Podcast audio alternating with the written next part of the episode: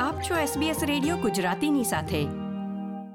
નમસ્કાર, છઠ્ઠી ઓગસ્ટ બે હજાર વીસના મુખ્ય સમાચાર આપ સાંભળી રહ્યા છો વત્સલ પટેલ પાસેથી SBS ગુજરાતી પર. પ્રસ્તુત છે આજના મુખ્ય સમાચાર. વિક્ટોરિયામાં કોરોના વાયરસના ચારસો ઇકોતેર નવા કેસ નોંધાયા. મેલબર્નના એજ કેરમાં પાંચ રહેવાસીઓના મૃત્યુની તપાસ કોરોનર કરશે. અને વિક્ટોરિયાથી ગેરકાયદેસર રીતે સાઉથ ઓસ્ટ્રેલિયા પ્રવેશેલી બે વ્યક્તિની ધરપકડ.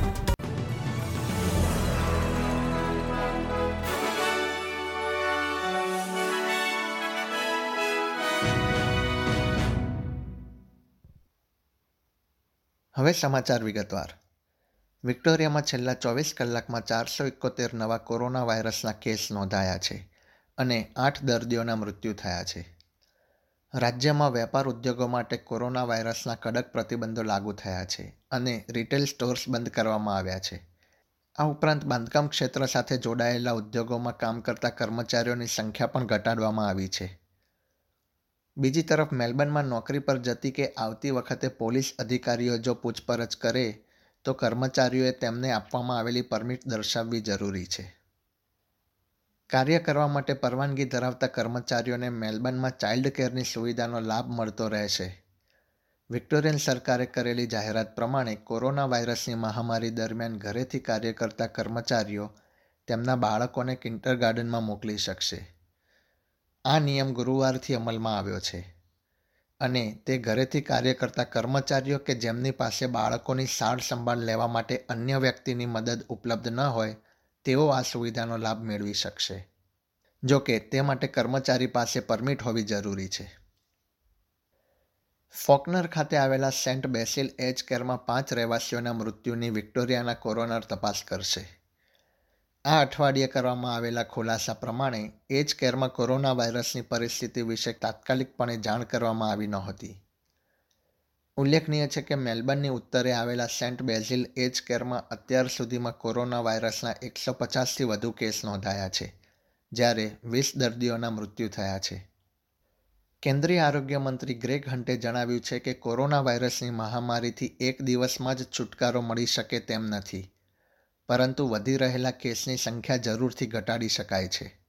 તેમણે જણાવ્યું હતું કે દેશના મોટાભાગના રાજ્યો અને ટેરેટરીમાં પરિસ્થિતિ કાબૂમાં છે. અને વિક્ટોરિયાને આ મહામારીમાંથી બહાર લાવવા માટે શક્ય તેટલી મદદ કરવામાં આવશે. એબીસી સાથેની વાતચીતમાં તેમણે જણાવ્યું હતું કે કોરોના વાયરસ સામે લાંબી લડત લડવાની છે, પરંતુ ઓસ્ટ્રેલિયાએ અગાઉ પણ તેનો યોગ્ય રીતે મુકાબલો કરી કેસની સંખ્યા ઓછી કરવામાં સફળતા મેળવી હતી. વિક્ટોરિયા મુસાફરી કરીને ખોટી રીતે સાઉથ ઓસ્ટ્રેલિયામાં પ્રવેશવાનો બે અલગ અલગ વ્યક્તિ પર આરોપ લાગ્યો છે. રાજ્યની પોલીસે બુધવારે એક પુરુષની ધરપકડ કરી હતી. તે જંગલોમાંથી રાજ્યમાં પ્રવેશવાનો પ્રયત્ન કરી રહ્યો હતો. પોલીસે તેનો પીછો કરી કોરોના વાયરસના પ્રતિબંધોનું ઉલ્લંઘન કરવાના કારણોસર તેની ધરપકડ કરી હતી. બીજી તરફ સત્તર વર્ષીય કિશોરે ન્યૂ સાઉથ વેલ્સથી વાયા વિક્ટોરિયા થઈને એડિલેડની ફ્લાઇટ લીધી હતી. પોલીસે તેને ખોટી માહિતી આપવાના આરોપસર એડિલેડ એરપોર્ટ પર ધરપકડ કરી હતી. બીજી તરફ ક્વિન્સલેન્ડમાં સતત બીજા દિવસે કોરોના વાયરસનો નવો એક પણ કેસ નોંધાયો નથી. જોકે હાલમાં રાજ્યમાં કુલ સક્રિય કેસની સંખ્યા બાર છે.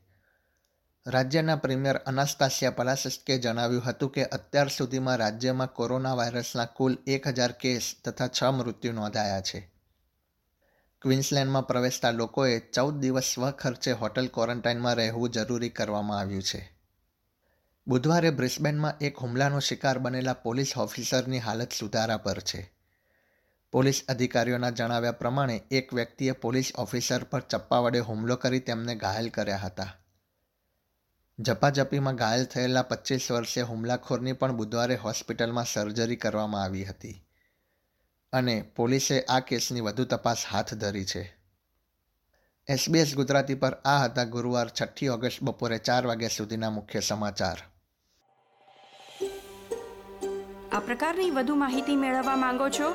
અમને સાંભળી શકશો Apple podcast Google podcast Spotify કે જ્યાં પણ તમે તમારા પોડકાસ્ટ મેળવતા હોવ.